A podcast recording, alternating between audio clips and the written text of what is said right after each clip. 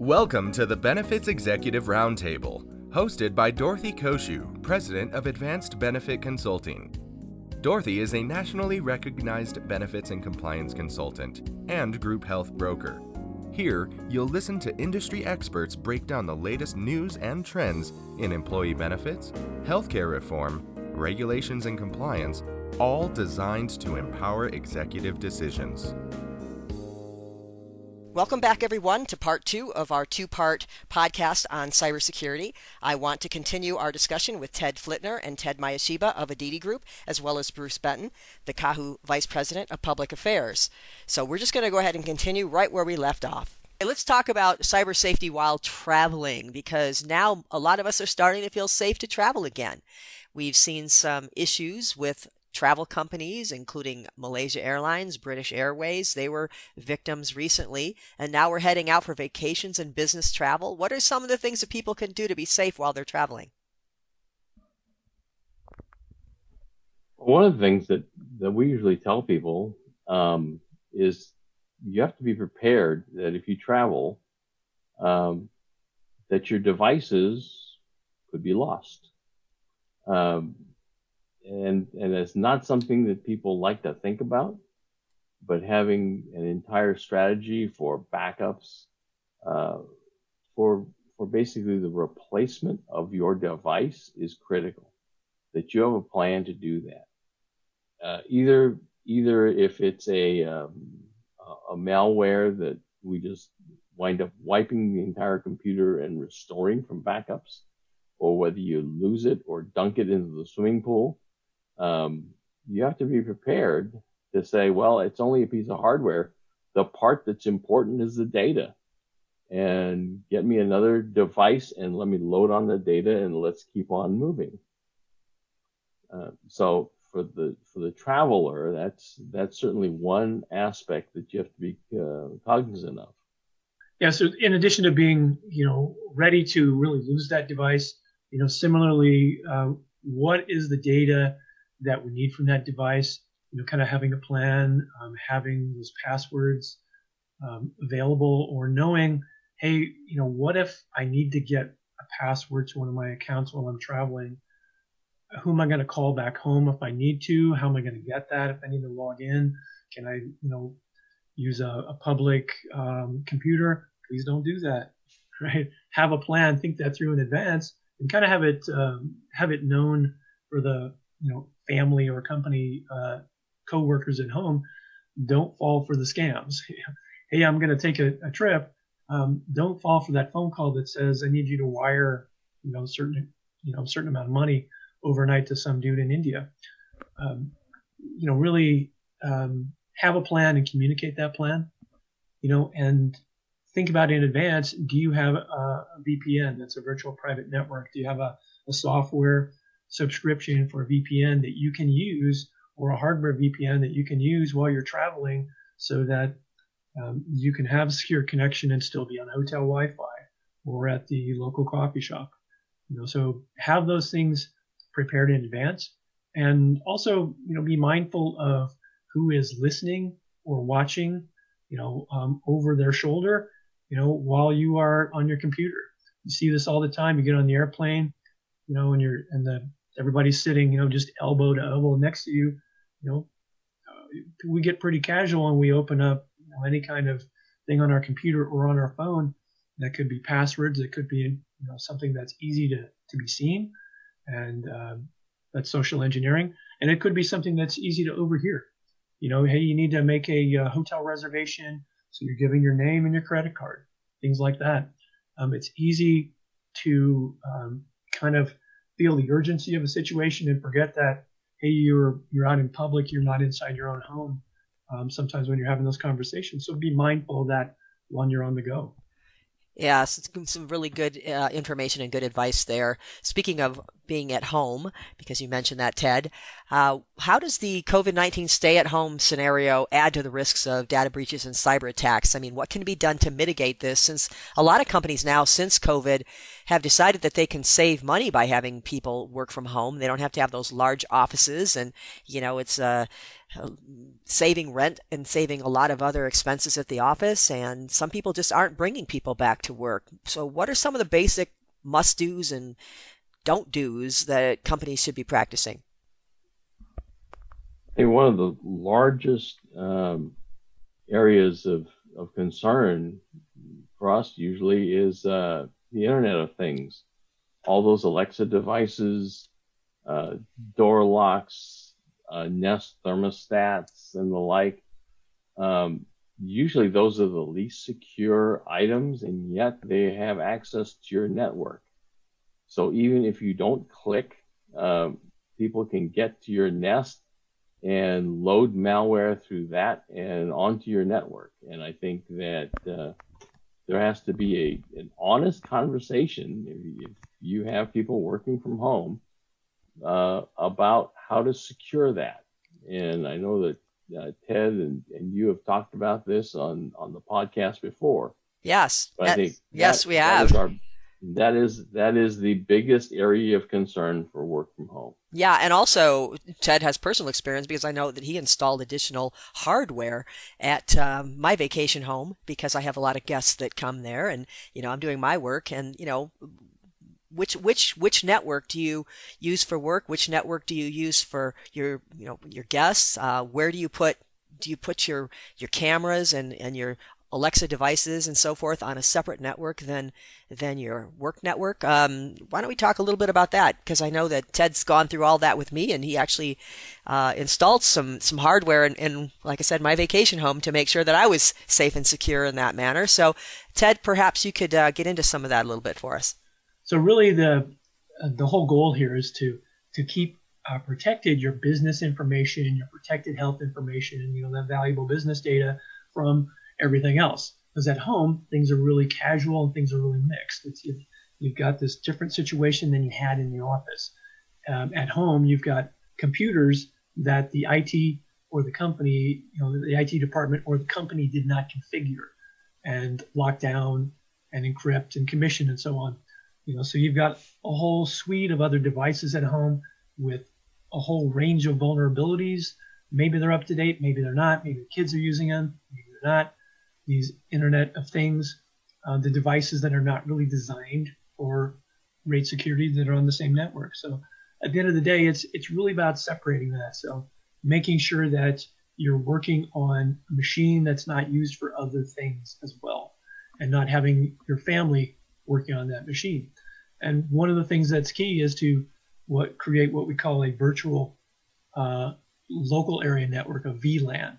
And a VLAN is is basically saying um, we're going to use the same network cable in the house, but we're going to kind of virtually separate, you know, um, some of the users in one area, some of the users into another area. So we can create basically a virtual, um, virtually a private business network and a private kids network and a private, you know, Internet of Things network and so on, or, or guest network. And, and so that so that can be done both by in a virtual in a virtual manner as well as hardware. Well, it's it's using hardware to create that virtually. Okay. So you, you so you need some hardware to do that, and that's a, a managed switch, um, and that's there's that's the term vendors. that's the term I was looking for. Managed switch. Thank you very much for reminding me. Thank you. That's, so there's a you know that, that comes from a lot of different makers. There's a lot of different forms of it, but it's basically a piece of hardware that has some software and is basically in the software space is separating you know users into different realms that you have you know configured, and you know it's not it's not you know uh, super sophisticated you know but it, it's really effective. And it's it's really affordable when you think about the risk that's at play, the risk of, especially as a business owner, the risk of having one of your employees um, have some vulnerability at home, and therefore your whole company's network could be vulnerable, or your whole business plan, or your whole consumer database, you know, which is uh, very expensive when that's when that stuff gets breached. Yeah, and you and I have talked about this before in previous podcasts and, and training and so forth. Uh, some differences between you know people working at home and the kids walking into the room and uh, all sorts of distractions going on. I mean, is something as simple as an Ethernet cable perhaps um, one of many solutions? If you can get on the hardwire as opposed to Wi-Fi, then you're reducing some risk. So everything you can do to reduce risk is a benefit, and you know that's following kind of the idea of minimum necessary with HIPAA. That idea was all about, you know, we realize that risks are here, that risks are just part of the environment. there are going to be risks, so let's try and minimize those. Let's when we're having a conversation, let's close the windows. Yeah, that's you know, right. yeah, yeah, especially a business are, a business conversation. You're Zoom meeting with your with your team at work, and you're talking about a really sensitive project, and then you've got all the windows open, or you're working outside on your patio, and your neighbors are two feet away, right behind the fence. Um, you know, that's that could, something people just don't. Employees sometimes just don't think about those things. Yeah, and so at the end of the day, it's about let's continue to reduce those risks, and you know, probably probably your neighbors are not going to take that information and spread it, but you know, maybe they will. Maybe somebody's recording something. Yeah, never you know, know. Maybe, maybe somebody really uh, wants a way to get some more revenue right over the fence. And maybe they just came across one of those people selling those services that Ted Mayeshiba was talking about. Malware as a service. Yes, exactly. So well, you mentioned you mentioned kids at home and so forth. So let's get more into this. And we've talked about this before, you and I, Ted Flittner. Um, online gaming is so popular, of course, with kids, and it has some really serious security issues. You know, in the past few years, particularly, what about the parents of those kids? What can be done to keep your kids as well as your data safe while you're allowing your kids to play online games? Well, there's there's not a guarantee that you're going to keep your kids safe. That using multiplayer games, um, it is constructed so that your computer is looking for signals from the outside. So you're you're basically open to receiving messaging from the outside, and that is uh, kind of the vector that somebody can attack through. You know, so with a software hack, with some kind of malware, they can find an exploit there, and it's you're basically uh, using something that is designed with vulnerability. And so, you know, there's not a guarantee that kids are going to be safe. There's no real way to guarantee that. What they're what you can do is separate the kids from you. That's that virtual local area network, the VLAN. That's creating separate networks so that kids are over there, you're over here. And you want to make sure that it's not on the same machine that you're using for business. And you know, maybe it's not the kids that are doing multiplayer games. Maybe it's you know, maybe it's you know, you or some of your staff. Are, are you saying that adults and parents and that we could be playing those games as well? I personally yeah, don't, but a lot of people do. well, that's big business, you know, and it's it's software's been around a while, and you know, this is this is really advanced, you know, incredible software. You know, these they're kind of basically mini movies going on um, that you can be a part of playing out these, um, you know, and at the end of the day, you want to make sure that you're not using your business machine with those softwares, and it's not really different than using um, a toolbar in your browser. Some of those, like the Yahoo toolbars and so on, those pieces of software are designed to uh, have open windows and ports so that you're receiving messages from the outside, really which which is that's a, an attack vector. Yeah, absolutely. Well, let's talk about potential new cybersecurity regulations. We're hearing in the news about the Department of Homeland Security. They're working on regulations, as is the Transportation Security Administration and the Cybersecurity and Infrastructure Security Agency. They're all getting involved. You know, how much do you think the government can really help with this problem? And even if we have regulations, is that going to solve the problem? uh, it's it's difficult, but but a couple of steps that have been taken recently uh, may help.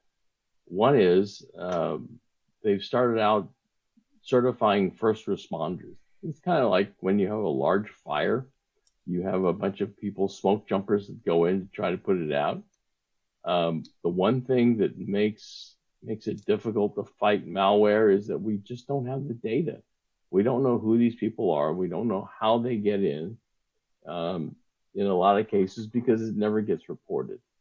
So that that that's something we've been calling for for years is to have some central clearinghouse for that kind of information. The second one is to be able to take down Bitcoin harbors. Um, you know, we talked earlier about uh, REvil, um, the large um, uh, malware as a service uh, company. Um, yesterday or the day before, I think um, it was noticed that they suddenly disappeared off the web and nobody knows where they went and nobody knows what happened. But it's certainly a good thing. it's wonderful that they, that they cannot be found. Uh, well, also the they may be getting ready to come back though in a different format or a different name or that's, something. oh, absolutely, absolutely. We they may just be the they may just be updating their 800 numbers. very true, very true. Um, the other thing is, um, we we've seen the government go after um, the uh, the pipeline wherever the the the Bitcoin went, uh, Bitcoin Harbor went for the uh, payment to get the uh, decryption software for the Colonial Pipeline.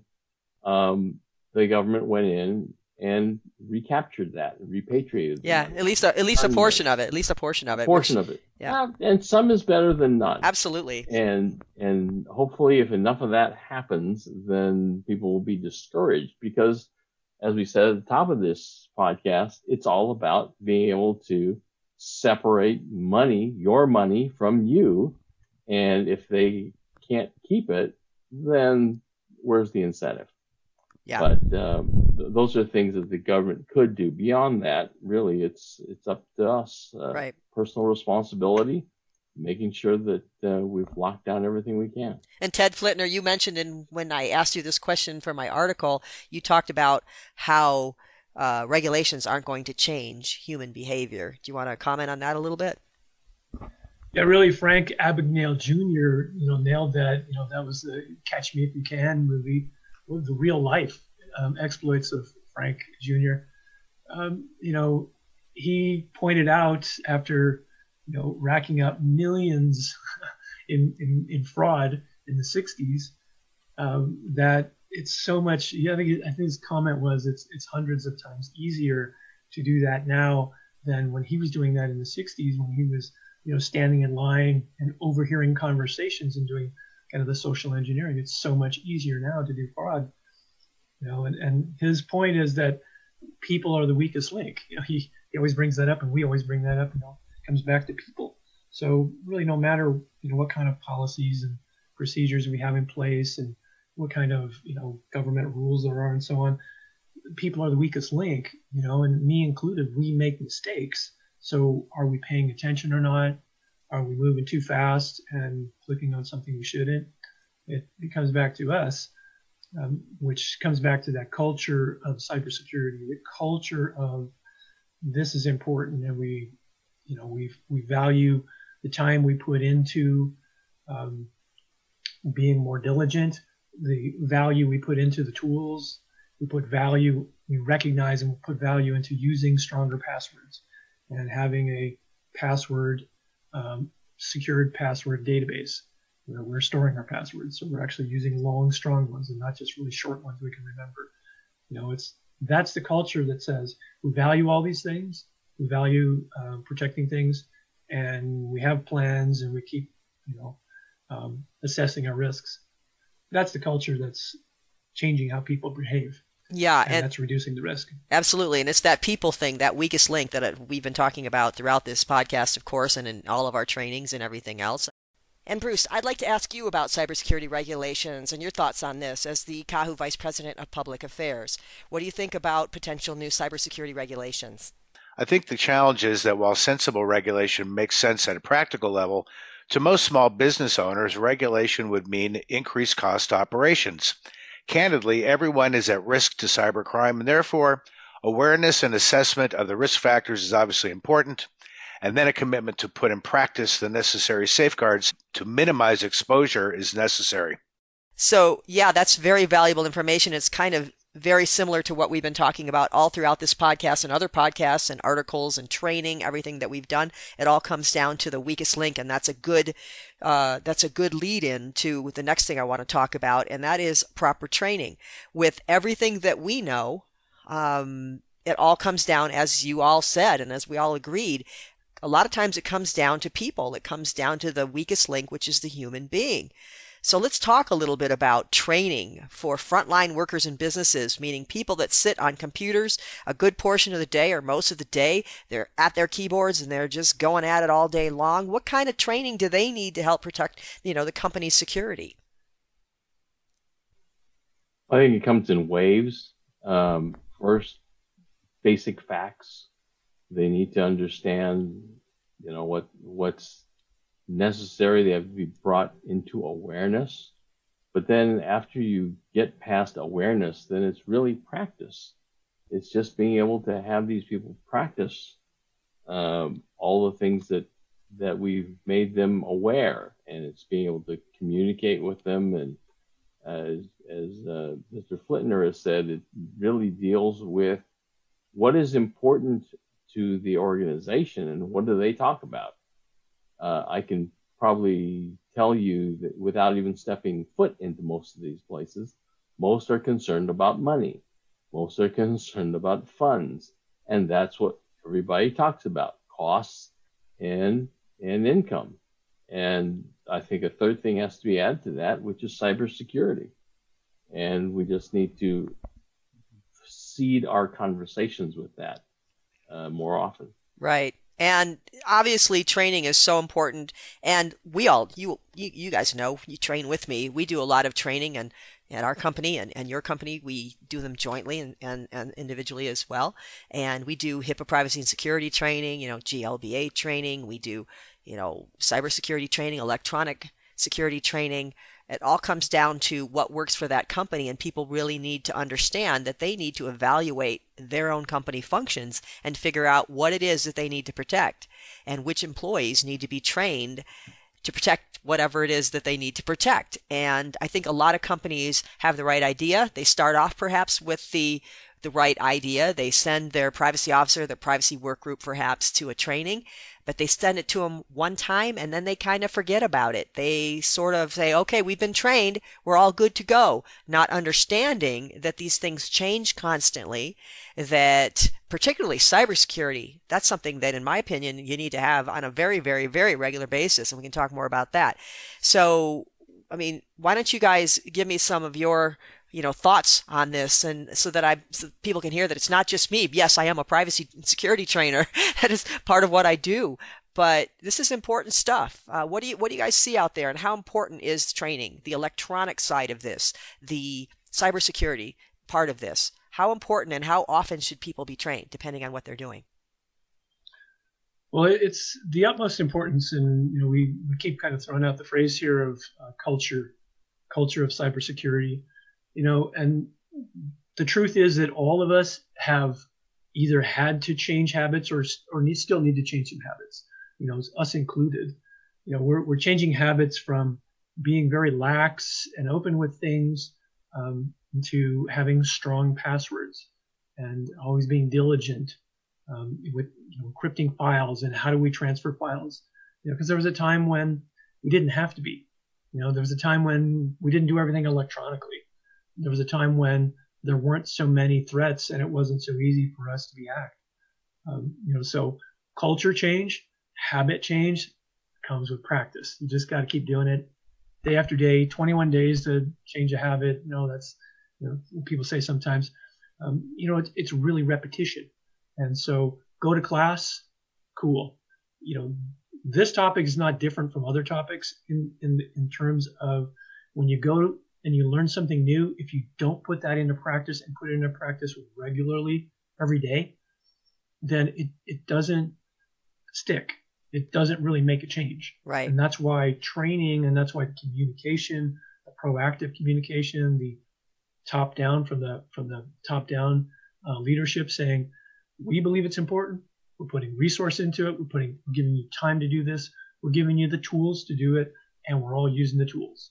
And depending on what your job function is, where you're at, you might have different tools. and training to support it, but everybody's going to do this, and that's and that's a that's a, a complete culture. What we see sometimes is companies will say, okay, well, we'll just give some of these tools to you know people in IT, or you know one specific you know some C-level employees, you know, and then maybe not others below them, or just the, maybe the people who are in the accounting department and not you know people um, higher up in the company.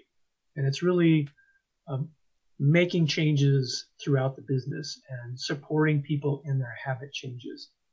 Yeah, I think that's all very good information.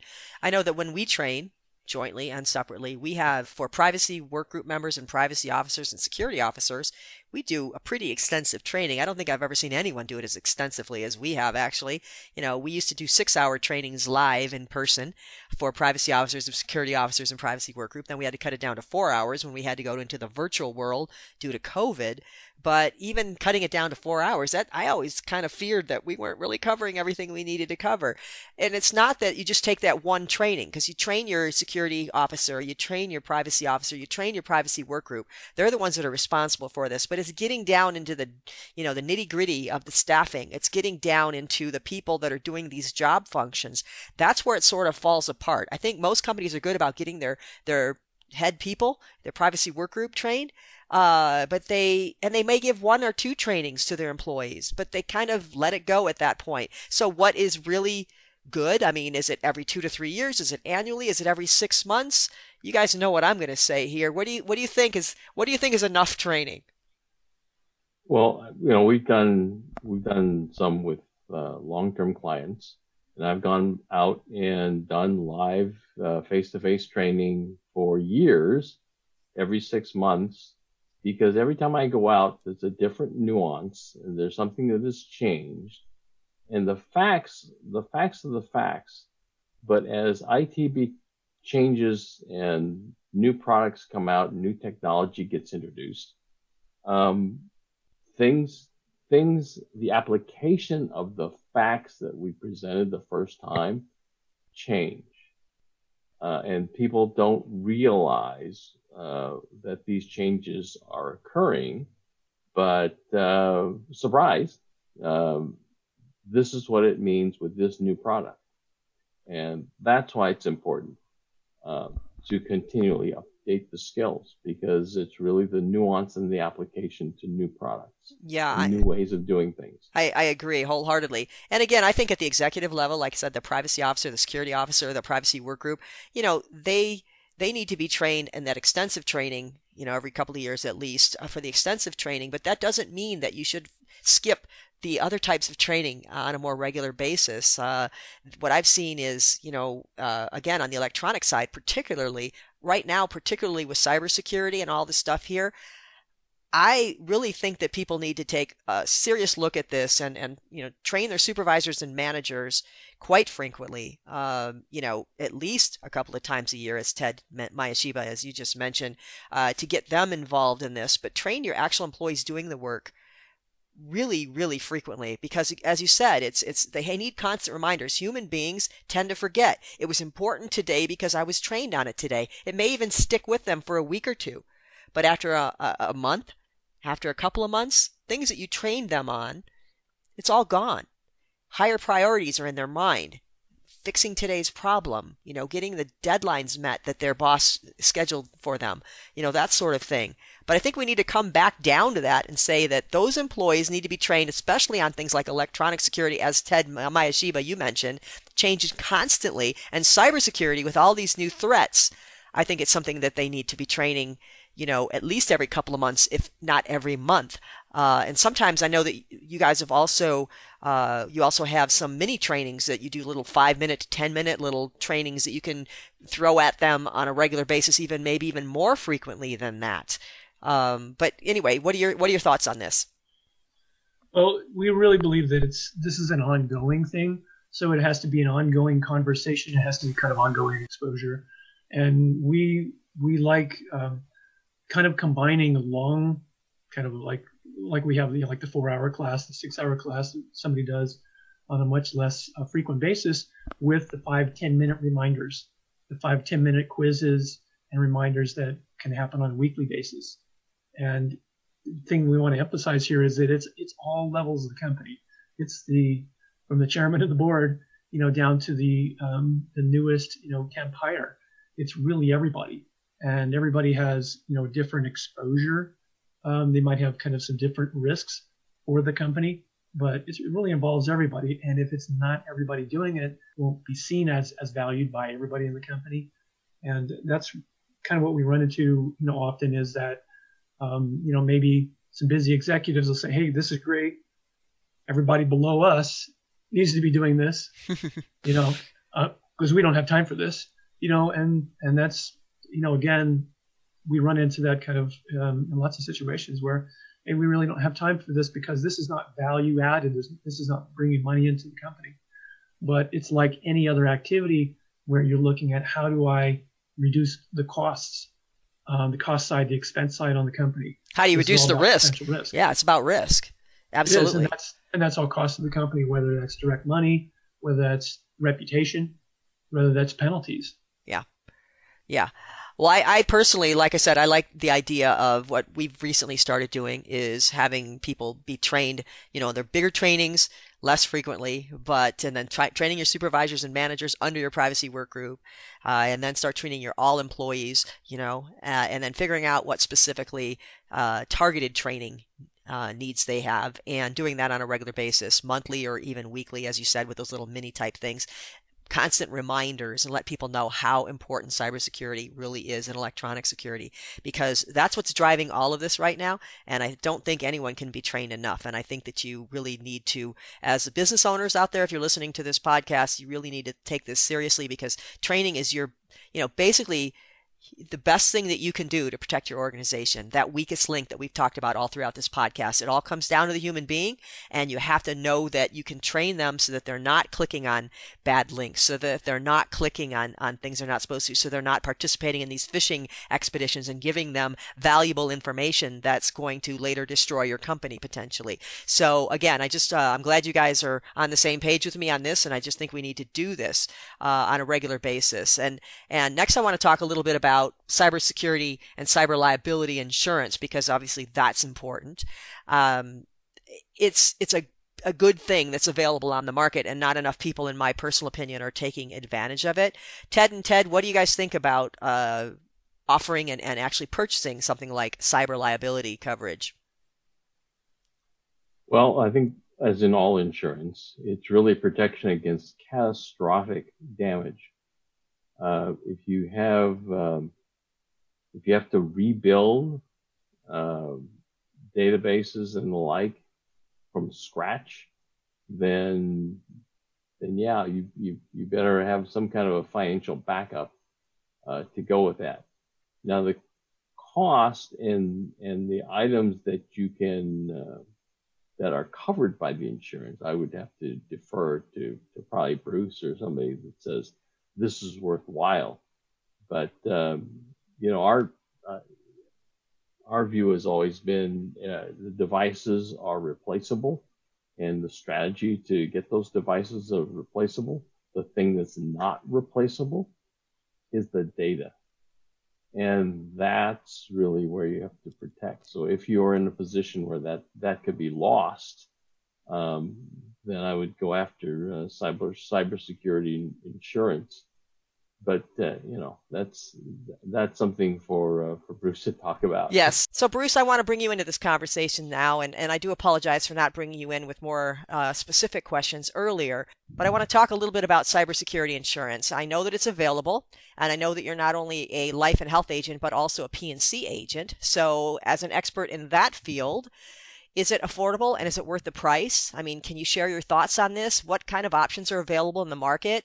Uh, is it worth it? And how important is it that companies look at uh, cybersecurity liability insurance overall? And, you know, because of all the things that are going on recently uh, in this market and in the whole ransomware scenario and so forth, are the prices now skyrocketing due to all the media hype and everything else, due to all the losses? Tell us about this and how it's impacting the market right now. Well, network security and privacy insurance, which today is commonly known as cyber liability insurance, has really been around since the 1990s, and obviously it's come a long way, as you can imagine. Uh, albeit in today's environment, the underwriting and the pricing process has become a bit complex, even more so over the past year. The fact is that a significant number of employers are not even aware that cyber liability insurance even exists. In addition, many are not even able to obtain quotes or obtain pricing uh, due to ineffective internal security safeguards, policies, and procedures. Uh, in other words, the the safeguards they have in place in their in their businesses. It's kind of like wanting to insure high value property in your home, but then the insurance company finds out that you don't have any locks on your doors and windows. But generally speaking, if you're using IT professionals to mitigate risk, coverage is relatively affordable, recognizing, of course, that pricing is proportionate to coverage limits. Uh, some insurance companies are more competitive than others, and this can change from year to year. In addition, some insurance companies may offer higher sublimits relative to things like social engineering, funds transfer, and computer fraud.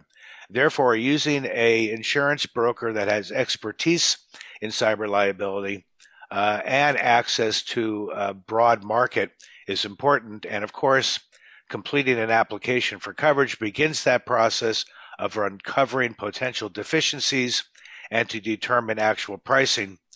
Uh, lastly, I would say that uh, transferring of risk from businesses to insurance companies uh, has always been a smart business approach. Uh, and uh, for those that are proactive, the cost curve can actually be bent downward. Oh, well, that's very valuable information. Thank you. I appreciate that. Because this is so important, we're putting an inquiry form on our website on the Empowered Education Center's Privacy and Security Education section so you can get information, which Bruce is, of course, assisting us with on cyber liability coverage. Well, thanks you guys so much for helping me with this podcast today. If anybody wants to reach out to Aditi Group for, you know, information on electronic security and cybersecurity, how can they do that? You can find us online at aditigroup.com. That's A-D-I-T-I group.com. And you can contact us online. You can call us. Our phone number's right on there. And we're happy to start with a risk assessment. We're happy to give some consultation, or we're happy to jump in and, and take care of your computers and your updates and so on and get you out of trouble and get you back focused on what you do best, which is your business. Thank you. I appreciate that. Dorothy, it's been a pleasure. We always relish the opportunity to talk about security and privacy and educate people on, on what they can do to actually protect their own things. And Bruce, how can they reach you if someone wants to get a hold of you and ask you some questions on this? Uh, everyone is welcome to contact me uh, at my business phone number, 818 area 988 9880, or you can email at bruce at Genesis Financial, and that's G E N E S I S financial dot biz, B I Z. Okay, great. Thank you. I also want to mention one more time about our education platform, which is called the Empowered Education Center. It can be found at our website at advancedbenefitconsulting.com slash empowered education center, or just click on the Education Center link at the top of the homepage. Once again, I'm Dorothy Cociu, your host, and I'd like to thank you all for listening today. Stay tuned for more important cybersecurity and other important updates and training options at advancedbenefitconsulting.com within our Empowered Education Center, or you can contact me directly at 714-693-9754 extension 3. Thanks everyone. Thanks for listening. Stay tuned for compliance tips, cost containment ideas, new trends, and decision making tools. This podcast is produced by Advanced Benefit Consulting, Anaheim, California. All views expressed are those of the host or interviewees and not necessarily those of Advanced Benefit Consulting. Information contained herein should not be construed as legal advice. We always recommend that you consult with your legal counsel as situations do vary. Ms. Cociu can be reached at 714 693 9754 Extension 3 toll free at 866 658 3835, or visit our website at advancedbenefitconsulting.com.